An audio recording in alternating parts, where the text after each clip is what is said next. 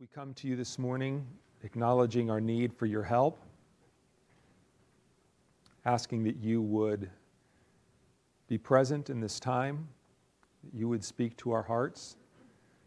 Lord, in the simplicity of this message this morning, I pray that even its very simplicity would, would um, pierce through the fog and the haze that sometimes comes when we get caught up in the whirl of day to day life and caught up in the intensity of navigating life with other sin fallen creatures and all the challenges and dynamics that come between us when we have to walk the road of life together.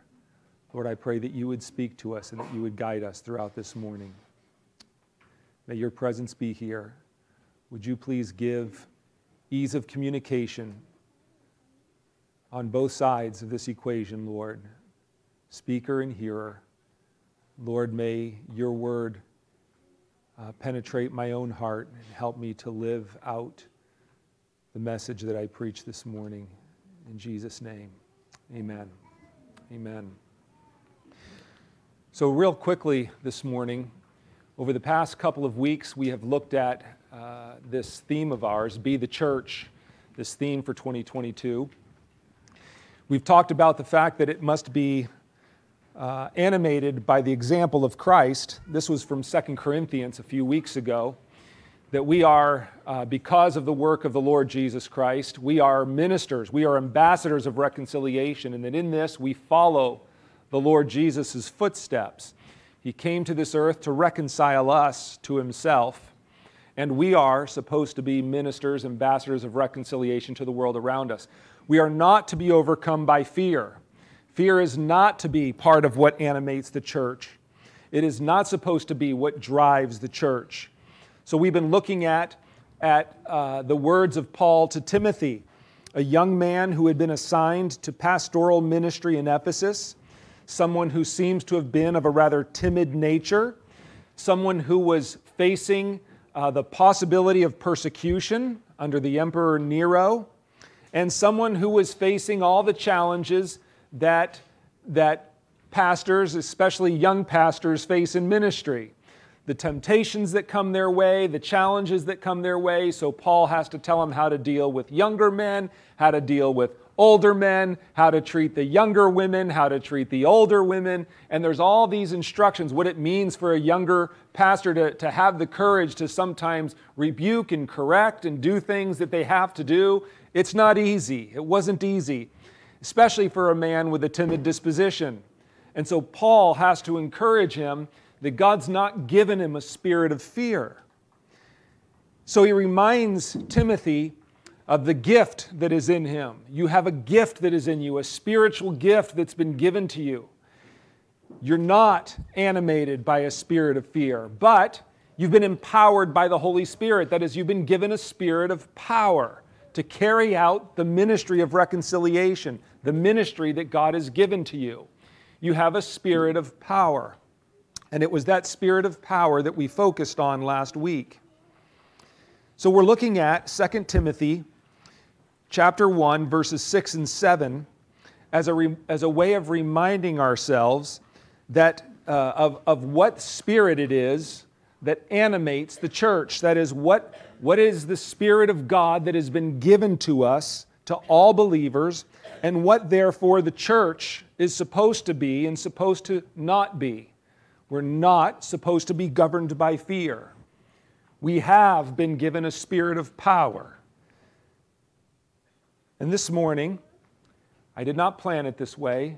It was quite coincidental, but entirely appropriate that today we move to the next part, which is a spirit of love. Spirit of love. I wish I was good enough to plan that stuff out. 2 Timothy 1 6 and 7. And for this reason, I remind you to kindle afresh the gift of God which is in you through the laying on of my hands. For God has not given us a spirit of timidity. We, we define that at length fear, but of power, last week, of love today, and discipline or sound mind or self control, depending on what translation you use. So happy Valentine's Day. We're going to focus on the spirit of love today. Now, we have, uh, I, I uh, believe, done this before, so I'm not going to belabor it or ask you to do it again today, but let me just run through a quick list. There are so many pictures of love in Scripture. Some of the more vivid examples or pictures of love that you would think of in Scripture. Um, there would probably there, there would certainly be others besides the ones I'm going to mention. Somebody is snow blowing. At least that's what it sounds like. Oh, okay. Um, uh, so many vivid pictures of love. I'm not sure. Um, I'm not sure which ones you would come up with as the most significant, but here's a few of them. You know, Jonathan and David presents to us a rather remarkable, uh, a mar- remarkable example of. There is somebody driving a tractor down our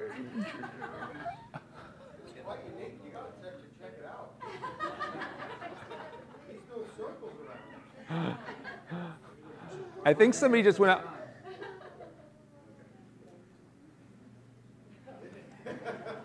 Is that ours?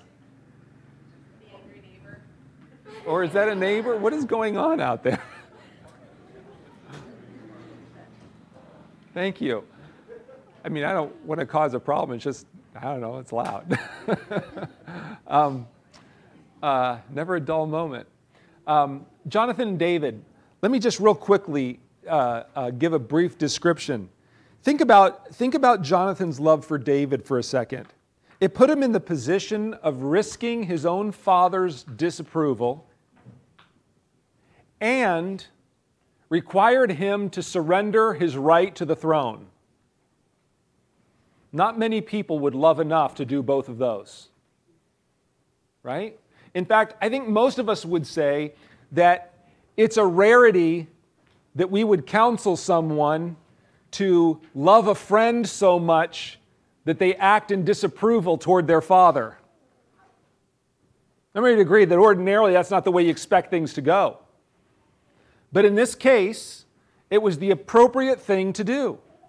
Jonathan, Jonathan is so allied to David in his heart, has such a love for David in his heart, understands to one degree or another so profoundly what God is doing in the kingdom of Israel at the time that he knows that the position his father is taking toward David is wrong.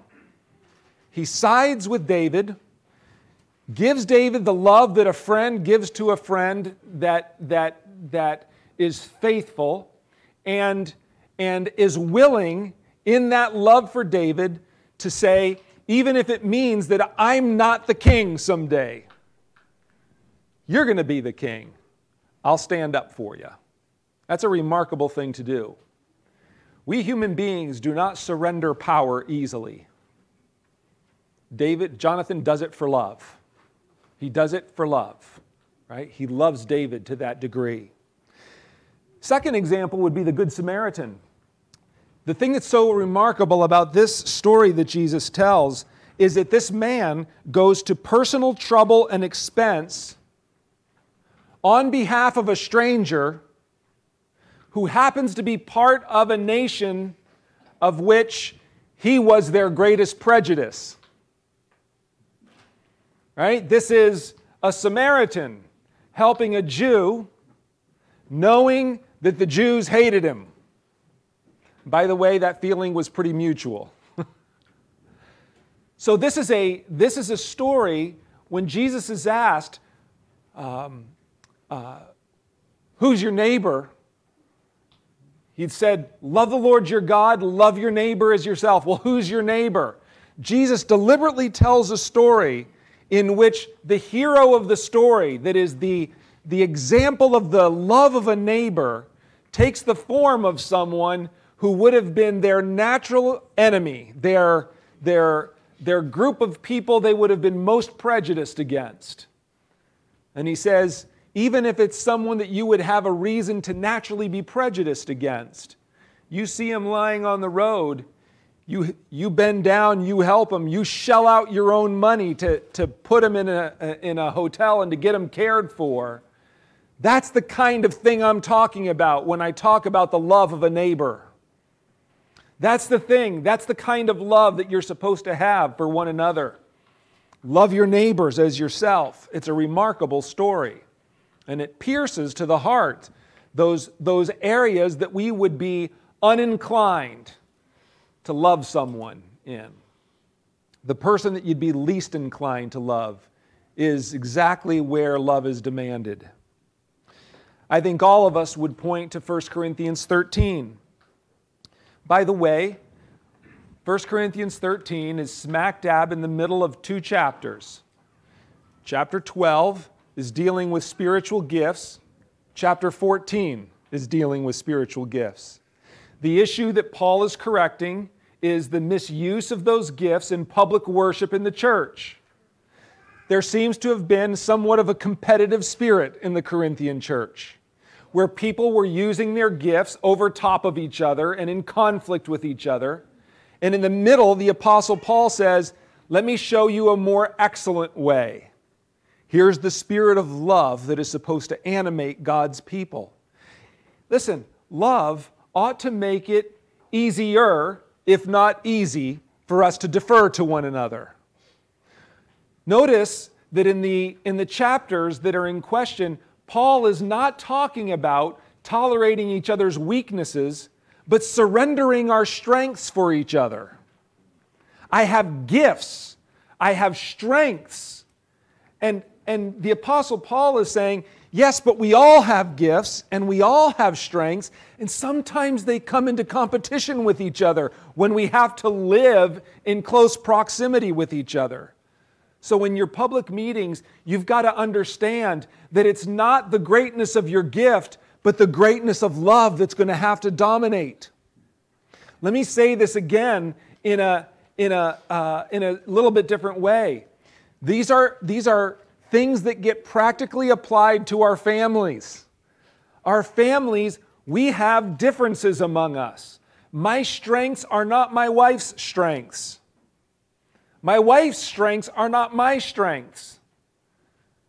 What is it going to have to be? If it becomes a battle of two people affirming their God given strengths, well, we're going to have a long, hard fight on our hands. Somewhere along the line, someone has to be willing to defer to the other, and both of us have to be willing to let a spirit of love prevail above our gifts, above our strengths right? And to recognize that there's something more vital at stake here than me asserting my strengths. That there's a, that, that, that there's a sense in which love is that engine oil that keeps the parts running smoothly. Otherwise, the friction and the heat are going to get too great and it's going to tear the engine apart. Right? We have to have this spirit. Otherwise, we end up watching things break down. One of my, one of my favorite examples of love is found in uh, the Gospel of John. I've referred to this, uh, referred to this numerous times, but in John chapter 13, verse 1, now before the feast of the Passover, Jesus, knowing that his hour had come that he should depart out of this world to the Father, having loved his own who were in the world, he loved them to the end. Having loved his own who were in this world, he loved them to the end. You know, there is a sense in which love is as love ends. Right? That it's really, it's really not about the romance of your courtship. It's about the faithfulness of your old years. Um, I'm coming up on my 35th anniversary, so I'm putting myself in that category. It's a lot of years. right? That it's as, as, it's as it ends. And, and notice this you think about the life of Jesus, you think about the incredible patience that he displayed toward a, a ragtag, ragtag band of men that had challenges between them, right? I, I think of Jesus rolling his eyes, realizing, can you believe it? They're arguing about who's going to be greatest in the kingdom. I mean, what a fight to have. How many of you would be embarrassed? Right? Jesus turned around, what were you guys talking about? Well, truth is, we were having a big debate of, about which one of us would be the highest in the kingdom. you know, it's so. Right? Jesus had loved them all along, and now he comes to the very end. Listen, and the end is going to mean the cross. Will I lay down my life for this group of people that I've been carrying for three plus years now? Right? He had loved them all along, he loved them to the end. It points us straight at the cross where we have the ultimate example. John 15, 13 is where we read that statement Greater love has no man than this, than a man lay down his life for his friends. That he laid down his life for his friends. Out of curiosity, how many of you have ever wondered about that line when it says that he laid down his life for his friends? And thought to yourself, greater love, oh, lots of people would lay down their lives for their friends. I don't know why that's the greatest love of them all. Has that, that thought ever occurred to anyone? Why is it that he says that? You know what I think the answer to that is? I think the answer to that is when we understand that Jesus died for the sins of the world, he was in that word friends, including everybody whose sins he was dying for. He considered them all his friends. Right? That when he died, he died for the thief on the cross. He died for those who were reviling him and rejecting him and spitting at him. And his offer of salvation, the, the, the uh, effectiveness of his sacrifice was just as good for everyone, all of them, each individual as it was for the other. Those who passed by and, and, and hurled accusations at him, Jesus was praying, Father, forgive them, for they know not what they do. He was laying down his life, considering even his enemies his friends. Now you say to yourself, ah, I'm not sure, except that Scripture tells us that God has commended his love for us in that while we were yet his enemies, Christ died for us. Isn't that what it says? While we were still his enemies, Christ died for us. That there is a sense in which Jesus was looking at those for whom he died as, as what they could be because of his sacrifice, not what they were as they were throwing accusations at him. The greatness of Jesus' love toward us. Now, when you consider all these examples, the weight of what Scripture teaches us, when you think about the context in which Paul was writing to Timothy, a young man in pastoral ministry, doing hard things for a young pastor in, in leadership, and facing the possibility of persecution. What is the significance of Paul's words to Timothy? Timothy, God has given you a spirit of love. God has given you a spirit of love. He has not given you a spirit of fear. But He has given you a spirit of power and of love. And we'll get to the last one later on. What's the significance of love? Well, let me take you through just a few thoughts on love. And, and please hear this the various levels. Level one, we're still in this series on who we're supposed to be as the church. So we're just thinking about what it is that we're supposed to be as believers, who it is that we should be in ministry to our communities. So they don't like us parking in front of their homes. We love them enough not to park in front of their homes. It's just what we do. right? We love them. Seems silly, it's a public street, we'll do it, right? Not a big deal. Why? Because we love people.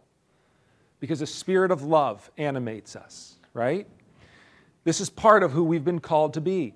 But taken very personally, my brothers and sisters, this is a great Valentine's Day message. And I want to tell you that if you hear this, these five things can transform your home. When a spirit of love dominates our relationships, this spirit that we're talking about, it ought to it ought to be what dominates our ministry to the outside world, a spirit of power, love and a sound mind, not fear. It ought to be what governs the way we interact with one another in here. It ought to be what, what governs the way we interact in our homes. What does it mean that God has given us a spirit of love? Well, let me start with this. The spirit of love, first of all, it's not merely an emotion, but warmth of feeling is part of the love package. It is part of the love package. So, one commentator described it this way he said, spirit, The spirit of love is the warmth of feeling and not coldness God would put into our service. Let me give you a quick example. Um, how many of you enjoy reading the miracles of Jesus in the New Testament? The correct answer to that is yes. Me, right? How many of you are grateful for the fact that it tells us repeatedly that Jesus would look upon the multitudes and be what? Moved. With what? Compassion. Listen, how many of you would agree that it would have been, in some senses, well, that he could have just done what was good for the masses without any feeling behind it at all? But how many of you kind of it's a happy thing that he was moved with compassion to do what he did. That the reason he did it was a reason that, that you can relate to, and that, I don't know, what does it do for you? It kind of lets me know that, that my Savior feels kindly toward me. Amen? Listen, when uh, it's just the convenience of Valentine's Day being tomorrow, it shouldn't be just tomorrow, it should be every day of the year. But when husbands and wives lay down in bed together, if the extent of it is, well, today I went to work to provide for you, or today I took the car, got it serviced for you. Today I filled the tank with gas so you wouldn't have to do it. Today I cooked a meal so that we could all eat. Today I ran the vacuum cleaner or did the dishes. All of those things are appreciated. But when you get in bed together and the day's done, you want somebody who has affection for you. It's not just it's not just beneficial function. Amen? We, we want a soft and warm heart that calls out to us, that relates to us closely. We want that, don't we? Please hear this. I don't believe that that is a worldly definition of love. If that's as far as it goes, it might be a worldly definition of love. But the amazing thing about Scripture is that it demonstrates in the person of Jesus Christ that the love of God is expressed toward human beings in very tender sorts of ways.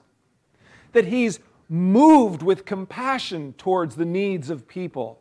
That when that when um, Lazarus dies, he cries tears, and everybody says, Behold how much he loved him. Or that in the final hours of his life, the disciple that he loved had his head on Jesus's somewhere up here, right? Had his head lying close to him. You think to yourself, that was a bosom buddy kind of affection that was shared in that moment. It didn't have to be that way. It could just be do the right thing for each other. But it goes beyond that, doesn't it? It goes beyond that. That there's something in this that becomes deeply satisfying. It's fascinating because in 1 Corinthians 13, we're told this What shall it profit a man? And it gives us a whole list of some of the most incredible things anyone could do for another.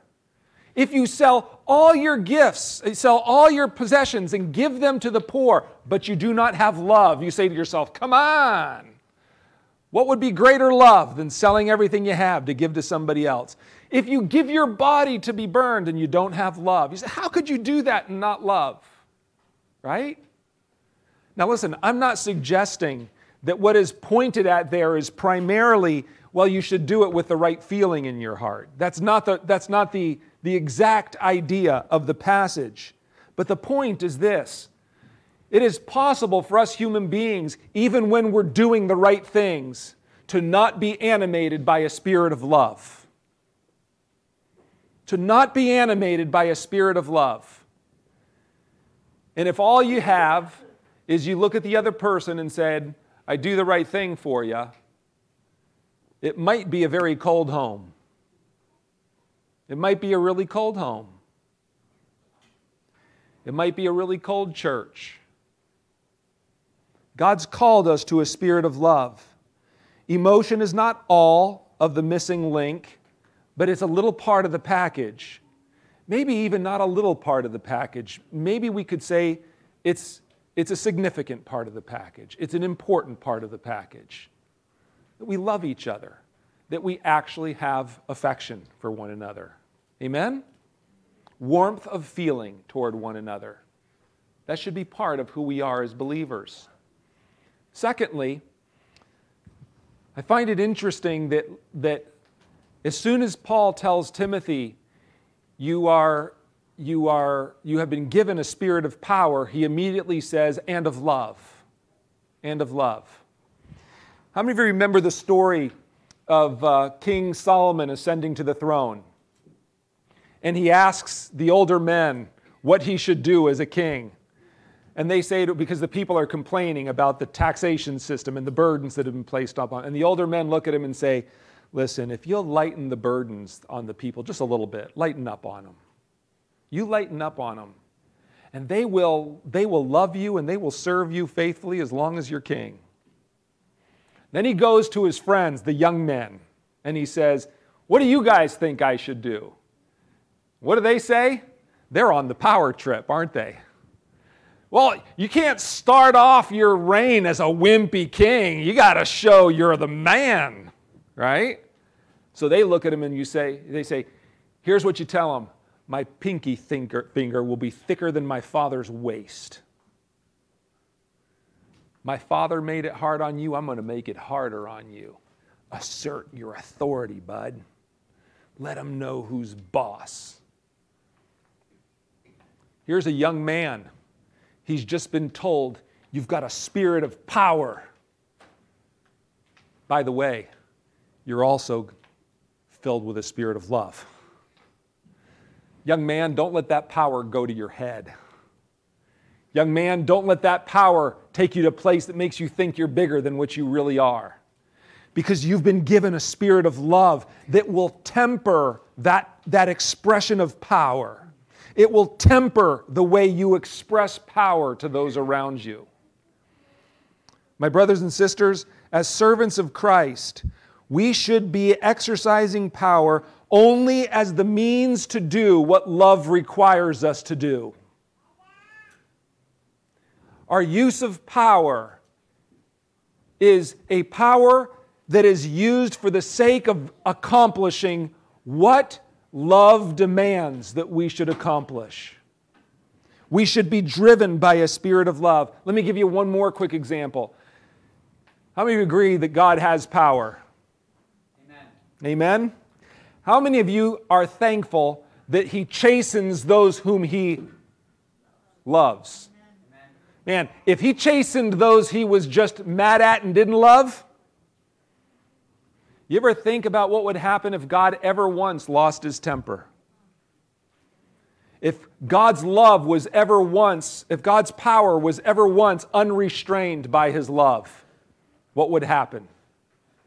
What would happen? Right? That God chastens, that his chastening is measured, is tempered. Uh, the other day, I was talking to some people. We were kind of joking around, laughing a little bit about our experiences growing up and how we had been disciplined growing up. And man, the world has changed since I was a young man. Anybody noticed? Right? Um, listen, discipline's a legitimate thing.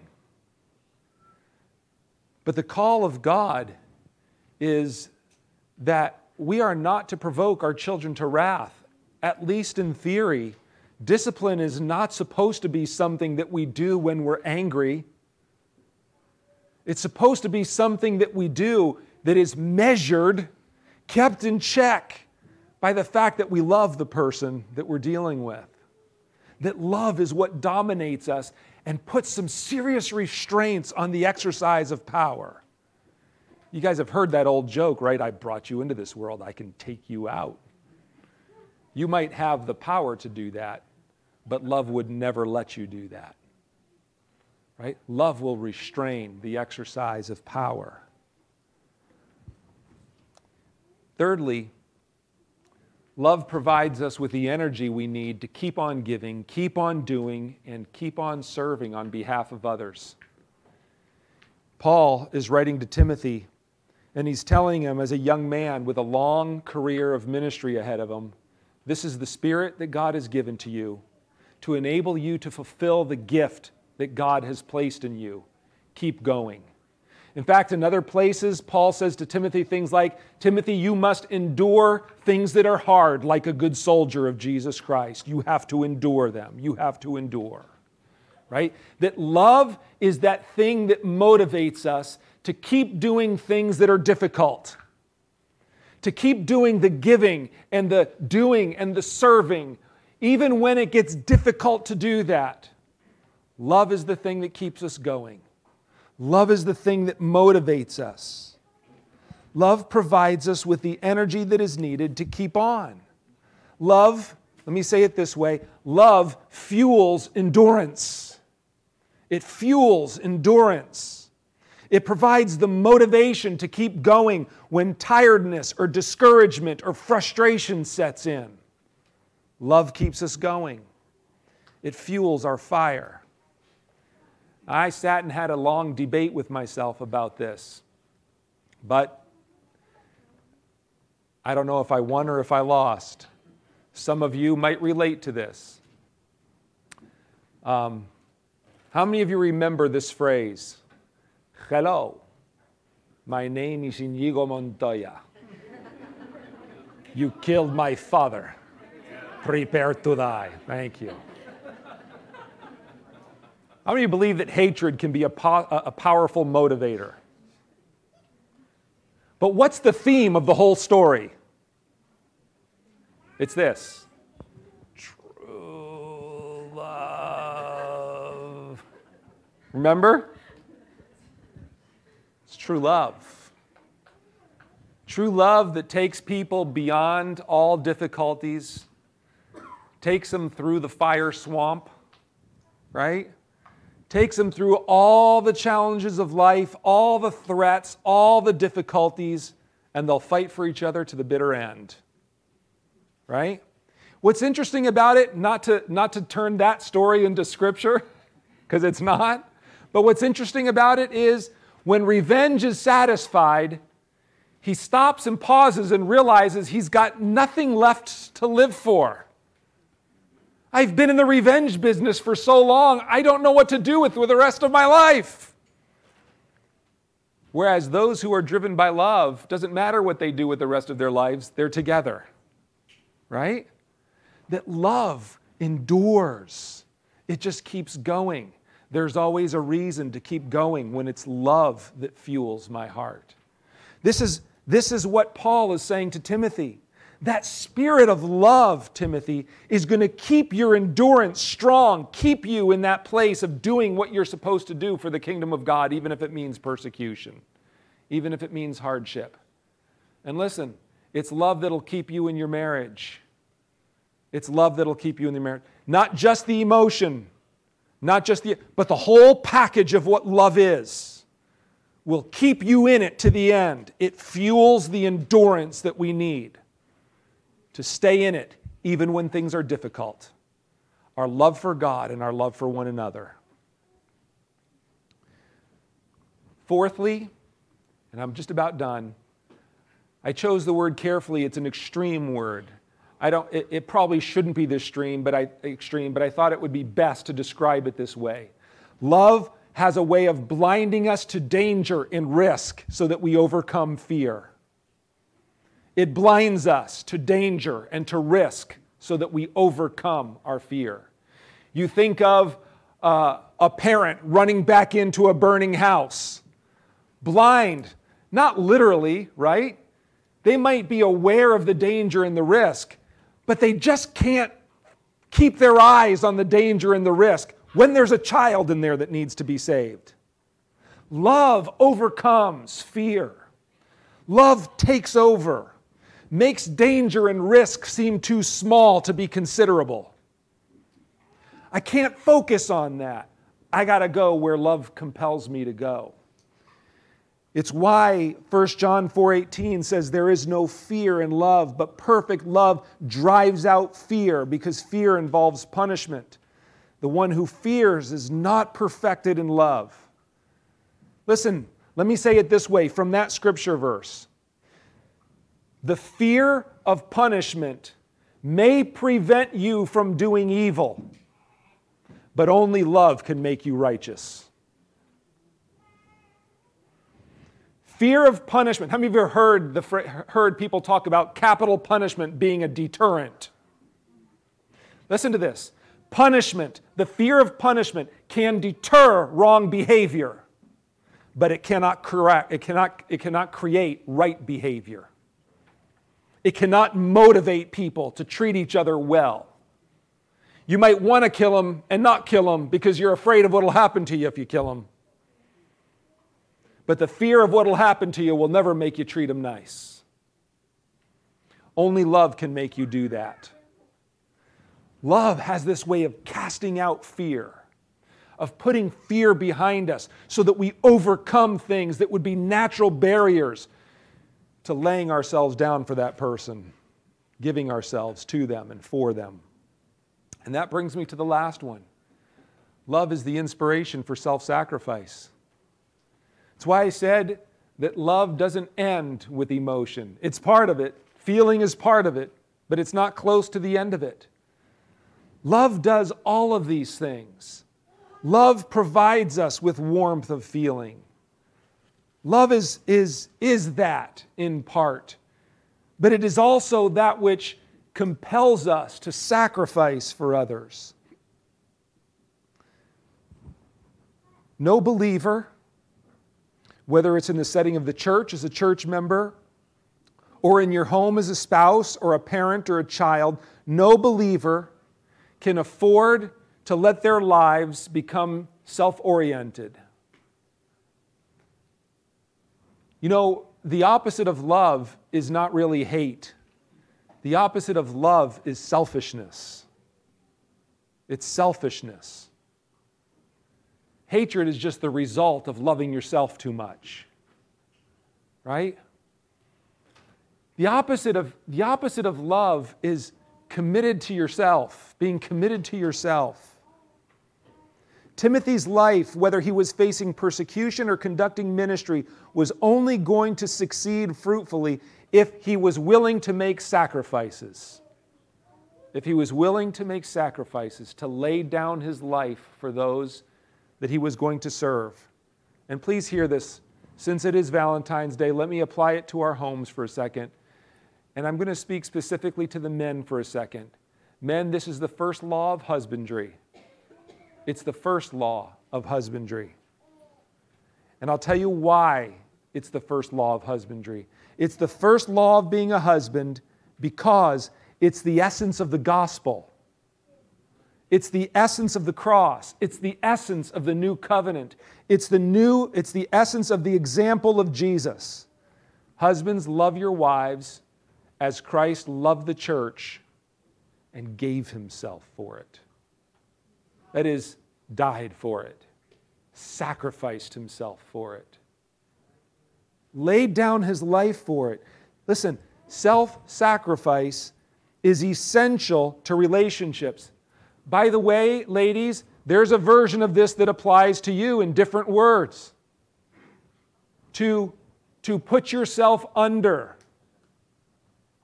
That, that politically incorrect word, submit. That is not something that comes naturally to any human being. That absolutely requires a death to self.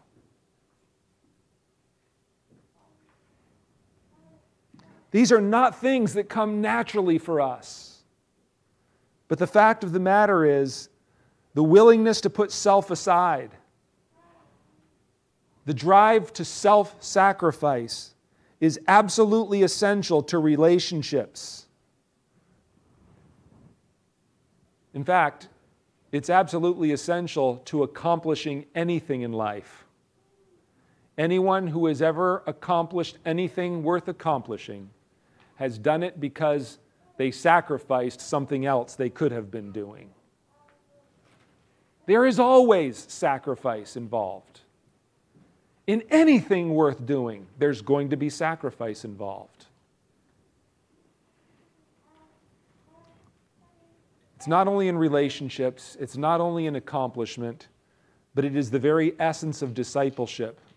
Because Jesus told us if any man's going to follow me, he's going to have to deny himself and take up his cross and follow me. This spirit of love is supposed to be that which animates the church. I don't believe that we should look at it this way. We should look at it as well, since I'm not supposed to have a spirit of fear, I am supposed to have a spirit of power. That's the most important. Love is the next most important, a sound mind. I believe we should look at it like this it's a package deal. This is the spirit that animates us. And the core of it is love. The center of it is love. It expresses itself in a variety of ways. We have been given a spirit of power, but love is the core of it all. It's the thing that endures, it's the thing that causes us to endure. The call today is that we would be a people who know how to love. Love one another, love the world around us, love those we live with, who sometimes are the most difficult ones for us to love. Right? Love those we live with. We would be animated by a spirit of love. Today, we're going to have a very practical way of uh, demonstrating this. I want you to know that if you either were unaware of the fact that we were going to receive an extra offering this morning or you forgot, you can do this at a future time and we will make sure that it gets where it needs to go. Um, um, but part of what it means to love is to sacrifice for one another and there's a need in our congregation right now, we're going to give to that need. We're not going to make a big deal of it, we're just going to do it.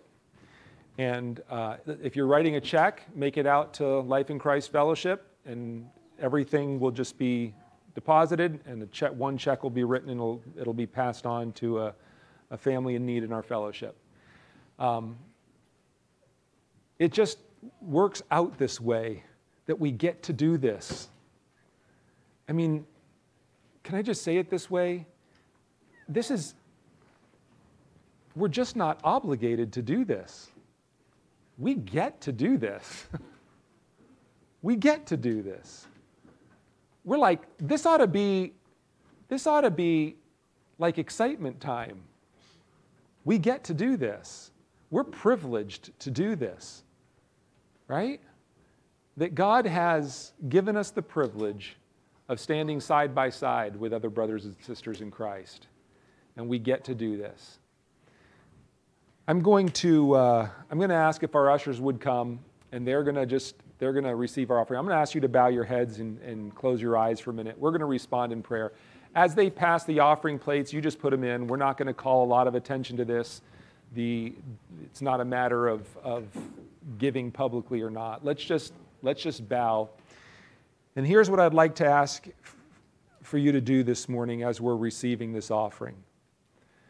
I'd like you to take a moment before the Lord and just say, Lord God, let my heart be filled with a spirit of love today.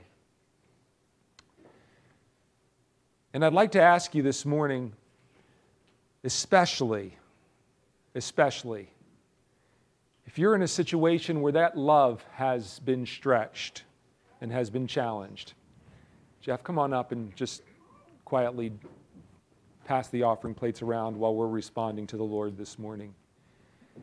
If there's a place or a person where that, Jeff, where that love has just been stretched thin, and has been difficult for you lately. I'm going to ask you to say this morning, Lord, this is, this is a characteristic of your spirit in me. This has to go beyond what I'm capable of by myself. Lord, I'm finding it difficult to love this person. I'm finding it difficult to let love be the dominant factor in the way I relate to this person. And I'm calling upon you for help today. I'm calling upon you for help today. Lord, there's a, there's a deep challenge that I have.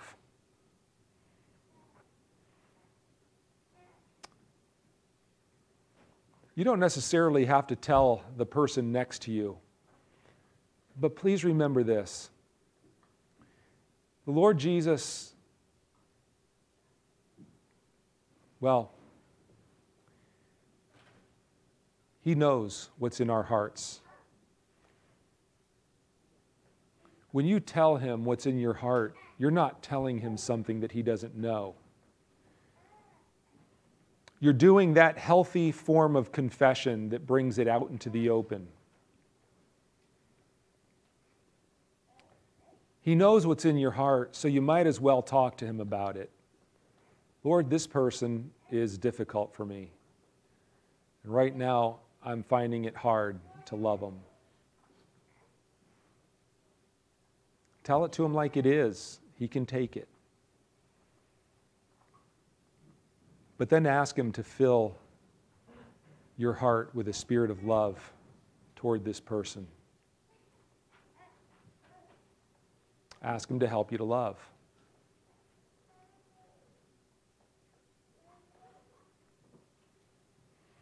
I don't know how you conduct things in your home, in your family.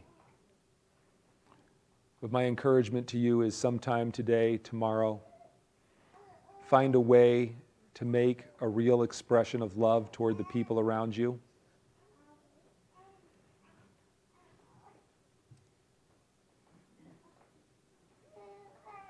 Express it in a way that's tangible, that's visible, that's feelable. Express your love to one another.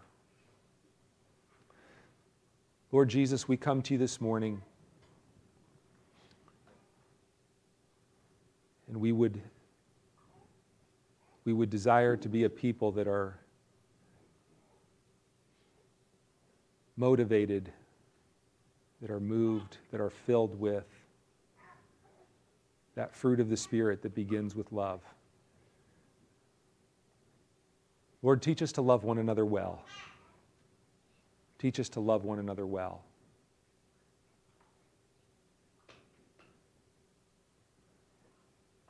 Lord, whether it's in our church or whether it's in our homes, teach us to love one another well. Lord, when we walk out into our world. Help us to love people well. Help us to be moved by that spirit that animated the Lord Jesus Christ. Greater love has no man, no man than this, that a man lay down his life for his friends. Help us to remember that this is indeed the great and the royal commandment to love the Lord our God and to love our neighbor as ourselves. Lord, I pray that your love would fill our hearts and motivate us. And I ask, Lord, that if we have to admit to ourselves, there is a direction in which our love is having a hard time reaching. Our love is strained. Or maybe even in some cases, if we're honest, is not present. At least in that warmth of affection part, I pray that you would rekindle and awaken that love in our hearts. And that you would help us, O oh Lord, to, as much as is within us, reach out to our brothers and sisters. Lord, our relatives, our neighbors, in ways that demonstrate the love of Christ. Lord, let your love fill our hearts. Over this next day, as